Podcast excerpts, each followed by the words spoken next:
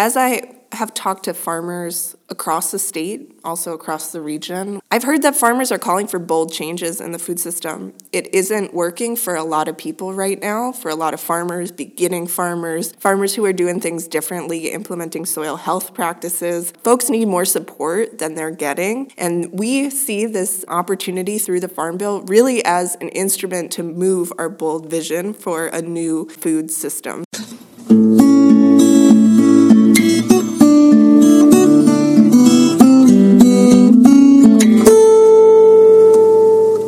Welcome to the 304th installment of Ear to the Ground, the Land Stewardship Project's podcast on family farming, regenerative agriculture, community food systems, and local democracy.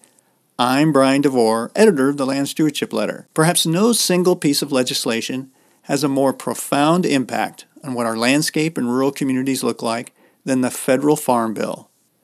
Every 5 years, Congress drafts a new version of this law, which determines how hundreds of billions of dollars are spent on what's grown and who grows it, as well as the environmental impact of production systems, the safety of our food, and the economic health of rural communities. In September 2023, the current Farm Bill will expire. And as we record this podcast in April, members of Congress are already working on the structure of the legislation's replacement. That means lobbyists for mainstream commodity groups and agribusiness corporations are busy trying to influence what is included and what's not included in this major piece of public policy. But the National Corn Growers Association and Cargill aren't the only ones making their voices heard these days. Last August, the Land Stewardship Project launched its 2023 Farm Bill platform. This document was developed by farmer leaders who belong to LSP's Farm Bill Organizing Committee, and is based on a survey LSP, working with the National Young Farmers Coalition, Midwest Farmers of Color Collective, and others, undertook during the winter and spring of 2022.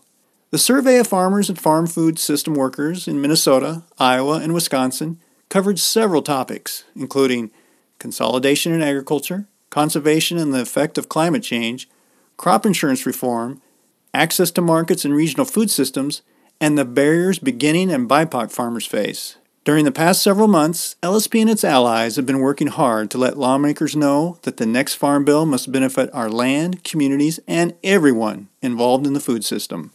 LSP members and staff have been meeting with members of Congress and their staffers, as well as getting the word out through the media. In early March, over a dozen farmer members of LSP and the Midwest Farmers of Color Collective headed to Washington, D.C. to call on policymakers to make climate change a priority of the 2023 Farm Bill. They were joined by hundreds of farmers, farm workers, and farmer allies from across the country during the Farmers for Climate Action Rally for Resilience March. This mass mobilization of farmers to the nation's capital was reminiscent of the 1979 tractorcade that took place during the farm crisis. In the midst of all this activity, LSP federal policy organizer Sarah Goldman sat down to talk about why the Farm Bill matters to all of us and the opportunity we have in 2023 to make it a transformative piece of legislation. She started our conversation by describing the scope of this massive law. I describe the Farm Bill really as the biggest federal food system bill that dictates not only how the agriculture system works, but also is the biggest funder for nutrition programs too. So 80% of the Farm Bill goes to the Supplemental Nutrition Assistance Program. So it really is a holistic food system bill that dictates how billions, hundreds of billions of dollars are spent over a 5-year period. So the Farm Bill is reauthorized on a 5-year cycle. So the last Farm Bill was passed in 2018, and it will expire in September of 2023. So we have a really important and critical opportunity to dictate how farm and food system policy will operate over the next 5 years. Is there something somebody might be surprised to learn about that the Farm Bill impacts, that they're like, I never thought of that, because it is a humongous piece of legislation? Yeah, so sometimes I like to kind of pull out examples of things maybe you hadn't thought about. In the Farm Bill, there is an entire energy title. There also are provisions that deal with forestry. So there's a lot of funding in there that goes into how forests are managed and how they operate. There's also funding for rural development. And also, folks might not know that the farm credit system is also funded through the Farm Bill. So there's not only funding going towards practices you might think of like conservation practices, but also farm credit, so how farmers are getting into the business and able to access land and capital. I think any farm group, whether it be a big commodity growers association or organizations that are more progressive like the Land Stewardship Project. Most groups are trying to influence this process because it has such an enormous impact on the way the food system and federal ag support system operates. But also I would add that, hunger relief organizations are also weighing in, and other folks you might not think of, for example, like folks working on forestry, energy development, rural development are also engaged in this process. Why is the Land Stewardship Project, we have put a lot of energy into it, and we've had some victories in the past. We've had the Conservation Stewardship Program and the Beginning Farmer Rancher Development Program was part of the Farm Bill as well. So we've had some good luck with it. But why is it that we do kind of put a pretty good focus on it every 5 years or so? Yeah, so as I have talked to farmers across the state, also across the region. We've done some work in the upper Midwest region writ large. I've heard that farmers are calling for bold changes in the food system. It isn't working for a lot of people right now, for a lot of farmers, beginning farmers, farmers who are doing things differently, implementing soil health practices. Folks need more support than they're getting. And we see this opportunity through the Farm Bill really as an instrument to move our bold vision for a new food system. So we're engaged in this process because we really see it as an enormous opportunity, both to activate our membership and also to achieve real wins, which LSP has done historically through the Farm Bill process. Pretty much for the last, year or so, or in 2022 anyway, I know you and some other policy organizers have been reaching out to a lot of members and other organizations to talk about what we would like to see in that 2023 Farm Bill. Can you talk a little bit about some of the things, some of the ways that we gathered that input, and then also what you started hearing from folks during the past year or so? Yeah, so to start out, I just want to mention that all of our policies, Farm Bill included, are grounded in our membership. So we have a steering committee made up of 8 farmer LSP members who have been instrumental in kind of shaping the form that our Farm Bill organizing and policy priorities have taken. So just want to shout out to those members, and we meet regularly, and they've been instrumental in guiding this process. As you mentioned, over the past year, we have done a number of activities to make sure that we're incorporating the perspectives and the voices of farmers across the region into all of our advocacy work. So to kick off the process, we held 8 Farm Bill listening sessions virtually on a host of different topics because the Farm Bill is such an enormous piece of legislation that has so many different impacts. So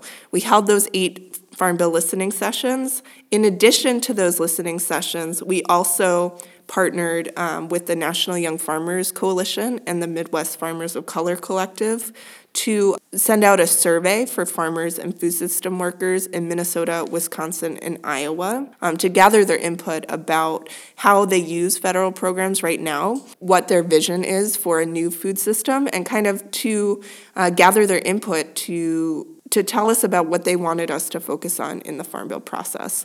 So we had about 750 responses to that survey, and so we went through that information. We actually have great visuals in our Farm Bill platform that came from the data collected through that survey process. But the information gathered through listening sessions, through discussions with our organizing committee, and then responses from the survey all helped shape our 2023 Farm Bill platform. I get a little bit of a sense that, this part of the Farm Bill process for LSP and groups like us has always been to try to gather that input, but this one seems pretty wide and deep, kind of the groups that we've reached out to, including, and then our members, of course, that we've really, it seems like maybe unprecedented to me after all the Farm Bill cycles I've been through. I know you're fairly new at LSP, but do you get that sense that there was a lot of groups who finally were coming together on this a little bit, who maybe had worked separately, but that realized, we kind of have to team up on this a little bit? Yeah, so in our platform development, we also tried to work collaboratively. We could have definitely done more, and we are in active conversations with other groups, but a number of individuals representing different groups in the state reviewed the platform. So I'll just give a quick shout out to those folks. So we have Kazua Berry with Big River Farms, Aaron with the Latino Economic Development Center, as well as Rodrigo Cala from the Latino Economic Development Center, Zoe Holloman with the Midwest Farmers of Color Collective, and then we also had a few partners who represent national groups, Kathy Day with the National Sustainable Agriculture Coalition, Patty Lavera with the Campaign for Family Farms and the Environment, and Carolina Euler with the National Young Farmers Coalition. Those folks were instrumental in looking over our platform, giving us feedback on things that they thought we should add. And then at our platform release, we also hosted a number of speakers from different organizations to talk about how the Farm Bill impacts their work, because we had great members in attendance, but I also think it's important that allies also have the opportunity to share with our membership. Well, let's talk about the platform. As I said, we released it, August at the Lavold Farm, and had a huge turnout, a lot of folks from the community and some of the groups we work with.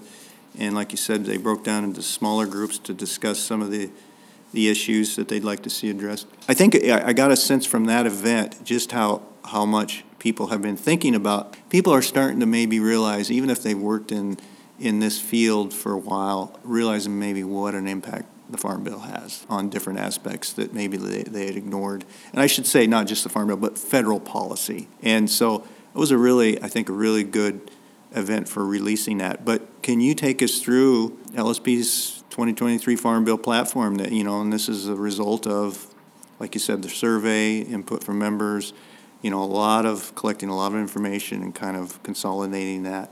And I guess I should point out that it's information we're gathering both locally, kind of statewide, regionally, and then nationally too. It's really a good example of the movement maybe going on the offensive a little bit and not just sitting back and trying to prevent the worst things being passed or taking little piecemeal pieces and taking whatever crumbs that drop from the table. It's some pretty innovative stuff that we're trying to get out there and trying to push on that. So let's hear about it. Yeah, so generally our platform focuses on 5 areas that are pretty broad, but holistically they lay out a vision for the food system that we really want to see moving across this 2023 Farm Bill. I will encourage listeners to check out the full platform if you can. It's online. It's a longer document, but it has all the details. So anything I mentioned today, more details are in the full platform. But generally, our platform has 5 focus areas, and those focus areas are consolidation, crop insurance reform, conservation and climate, young, beginning, and BIPOC farmers, Black, Indigenous, people of color farmers, and regional food systems. So I can dive into maybe each of the 5 pillars and share a little overview of what we hope to see the Farm Bill address for each of those topics.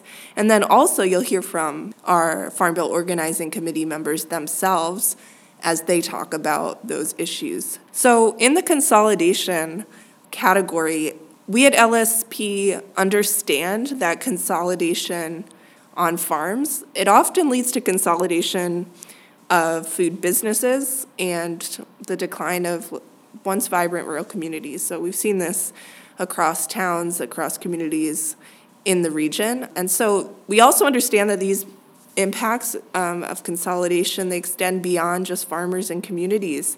They impact food system workers. They also impact everyone who's a consumer. And also, as we think about the impacts of climate and disruptions that we've seen over the past couple of years, they also impact the overall resiliency of our food supply chain. So in our Farm Bill survey, we found that of all of the folks who took the survey, about 50% or more found maintaining consistent access to slaughter facilities difficult. So this is just one specific example. I'm sure most of you are aware through COVID about the impacts that we saw on our meat supply chain, but it's just reflected in the survey itself. So consolidation in the meat sector is one specific example, but consolidation writ large also impacts our full food system. So we're calling for lots of action through the Farm Bill to address consolidation and restore competition. And we really just want to see a level playing field for small and mid-sized farmers. And we want to see the federal government really break up monopolies through the Farm Bill. There's a really enormous opportunity there, and we want to see stronger antitrust laws. So that's a consolidation section. Yeah, so to start us off on the conservation and climate plank, I wanted to ground us in the results of our Farm Bill survey again, because these were really telling in this focus area. So in the past 5 years, of Farm Bill survey respondents said that 90% of respondents said that they had experienced more severe weather events. 91% had experienced extreme temperature swings. And 84% believe that those effects are due to climate change. So folks across the state recognize the impacts that climate change is having on the weather that they're experiencing, and also the extremes that are impacting their operation. I think those stats are really incredible, and also our call to action. People know that climate change is impacting their operations, and they want to see things change and this problem to be addressed. The next topic, which LSP has worked on for a number of years, is crop insurance reform. So today, 10% of farms receive 60% of total farm subsidies. That's also an incredible statistic. So a small group of farms are receiving the majority of farm subsidies through crop insurance. At the same time, we have many small farms, diversified farms, particularly folks who are doing things differently, who are growing a variety of crops. They're using diverse crop rotations, they're implementing organic production methods, they are unable to access crop insurance or commodity programs, and they're left out of disaster assistance. So these two facts that are operating simultaneously indicate that the crop insurance system, it's not equitable, it's not fair, and it leaves behind thousands of farmers who are growing food that actually feeds their community. The federal crop insurance subsidy program, it artificially reduces risks, and it enables the largest farms to continue to expand, and this needs to change. We need more farmers on the land who are able to mitigate risk, especially right now as the climate is changing, and becoming a farmer and continuing to operate is an even more risky undertaking. So we want to see crop insurance reform. We want to see common sense limits on crop insurance premium subsidies for the largest operations, and we also want to see more crop insurance coverage available to diversified producers. Talking both about conservation and climate and crop insurance reform, is it kind of dovetails nicely with a lot of the work that LSP and other groups have been doing recently on soil health, because for one thing, so we're seeing all the benefits of creating more resilient farms by building soil health. So any way we can encourage that, and that can be done a lot. We've seen that through federal policy and support for adopting some of these practices. It really helps us there. But also with crop insurance, because payments being made out for crop insurance have just been going up because of extreme weather. So if we can somehow reward these practices that make these farms more resilient, help them manage water better, help them deal with drought situations, it seems like that's a huge opportunity for an innovative farm bill. Yeah, I totally agree.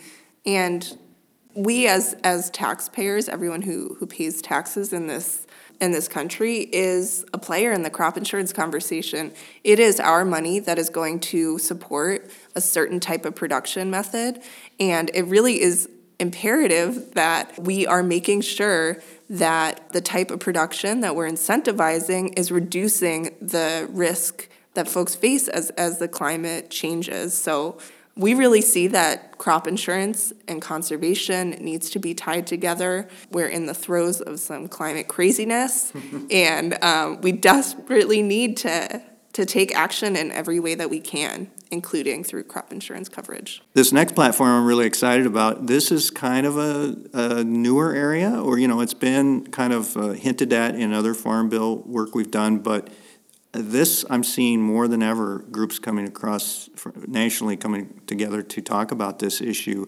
We're at a real moment here with this. We're seeing a lot more evidence coming out of how discriminatory the USDA has been towards certain groups of farmers, and we're just also seeing a huge interest on the part of folks that normally you don't associate with agriculture in America really getting interested in farming. We're seeing that through our Farm Beginnings Program. We, in our Farm Bill survey, had some really stark results related to equity. The Black, Indigenous, and People of Color survey respondents were overall 60% more likely to never have received communications from USDA about programs. We need a farm bill that provides more and culturally appropriate technical assistance services, and also creates a pathway to support land transition, apprenticeship, mentorship, and legacy planning work for folks who want to transition their land. So the Farm Bill is an enormous opportunity to address these issues, and we see it as imperative that equity is front and center in all conversations. Land access is one place that it could show up, but also in all aspects and all parts of our Farm Bill platform. I think it's really important to center equity. We're working with allies in this space as we put together our Farm Bill ask. In the land access realm, I think it's also really imperative that we support access to land for anyone who wants to go into farming, especially for folks who historically have been underserved by USDA and haven't had access to land because of racism in all of its forms. So the last pillar of our platform is regional food systems. So LSP members they're really calling for healthy community-based food systems. As I mentioned in the introduction, the Farm Bill is also a major food security bill, and we understand how important and interconnected agriculture policy and nutrition programs are in facilitating access to fresh, healthy, affordable, and culturally appropriate foods. So in our Farm Bill survey, around 50% of respondents had trouble maintaining access to viable markets, and around 70% of respondents found the cost of production is higher than the price that they receive for their goods. These are really telling statistics.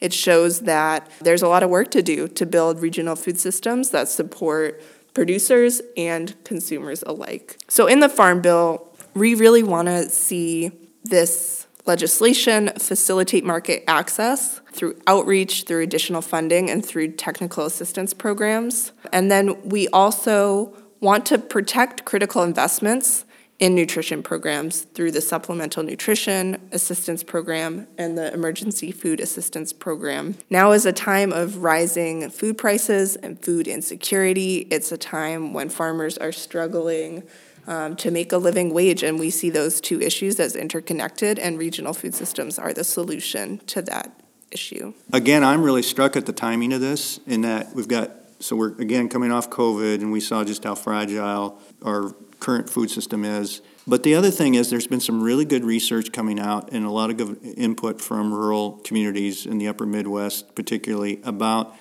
lack of access to processing. And it's become clear, I think, to policymakers that if we're going to have a system of agriculture that integrates livestock onto the land in a way that has a good, tight nutrient cycle, builds soil health and all that, farmers, they can't just have this livestock and then not have a market for it or have a way to process it. So the timing of this, there's a lot of good information coming out now showing the economic and environmental impact we could have if we had more access to this processing, and the, I guess, role that supporting local processors in transitioning their operations as well as upgrading their operations, but also connecting farmers with those processors, that there's a real role here for public policy, I think, to help do that. I totally agree. And in response to that, I would say legislators have taken action. We have an representative from southern Minnesota, and Angie Craig, who was recently reelected to serve in Congress, and she has championed a bill to strengthen our local processing sector through, it's called the Strengthening Local Processing Act. So we mentioned that bill in our platform, but legislators are looking at this issue. I think it's become apparent that in the meat processing sector, there's a lot of work to do so that farmers feel confident when they're raising livestock that they'll have somewhere to process it. And likewise, consumers can feel confident that they have access to consistent nutrients through meat that is raised locally. So I would say legislators are excited to work on this issue, and we have a real champion here in Representative Angie Craig. So that's the 5 platform areas that we're focusing on for the 2023 Farm Bill. And the current Farm Bill expires in September, end of September of 2023. So what are the next steps for LSP? Where are we at now on this, kind of as we try to carry this forth? Yeah, so right now, we're in a really interesting time. There are going to be so many bills that are introduced that are really intended to be rolled into the Farm Bill. Mm-hmm. So I'll be tracking those. We'll be publicizing bills that we like, bills that we think are going in the wrong direction, incentivizing the wrong type of agriculture, and continuing to lead to consolidation. So we'll be tracking those, and it's an instrumental time for folks to make their voice heard. The Farm Bill is not set at this point.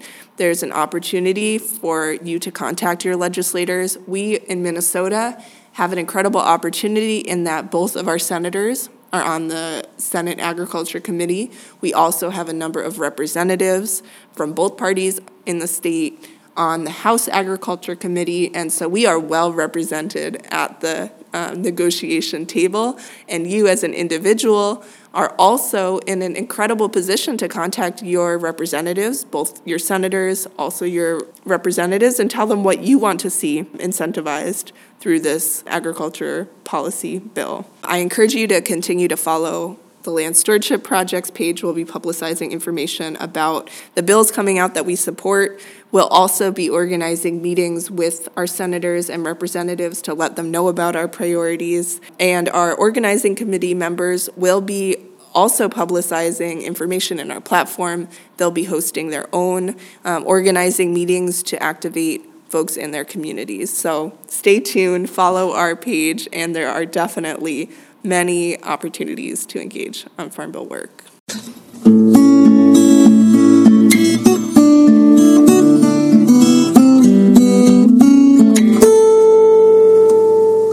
This is the first of 2 Ear to the Ground podcasts on the 2023 Farm Bill. Episode number 305 will feature conversations with farmer members of LSP's Federal Policy Steering Committee.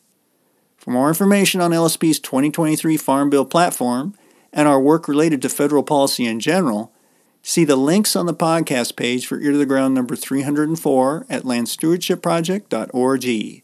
If you have comments or suggestions about this podcast, contact Brian DeVore at bdevore@landstewardshipproject.org, or you can call 612-816-9342. By the way, it helps us greatly if you can give Ear to the Ground a rating on iTunes, Stitcher, Spotify, or whatever podcast platform you utilize. Thanks to Laura Borgendale, Western Minnesota musician, for Ear to the Ground's theme music. And a special thank you to all of Land Stewardship Project's members who make initiatives such as this podcast possible. If you're not a member, visit landstewardshipproject.org to learn how you can support LSP. Thanks for listening.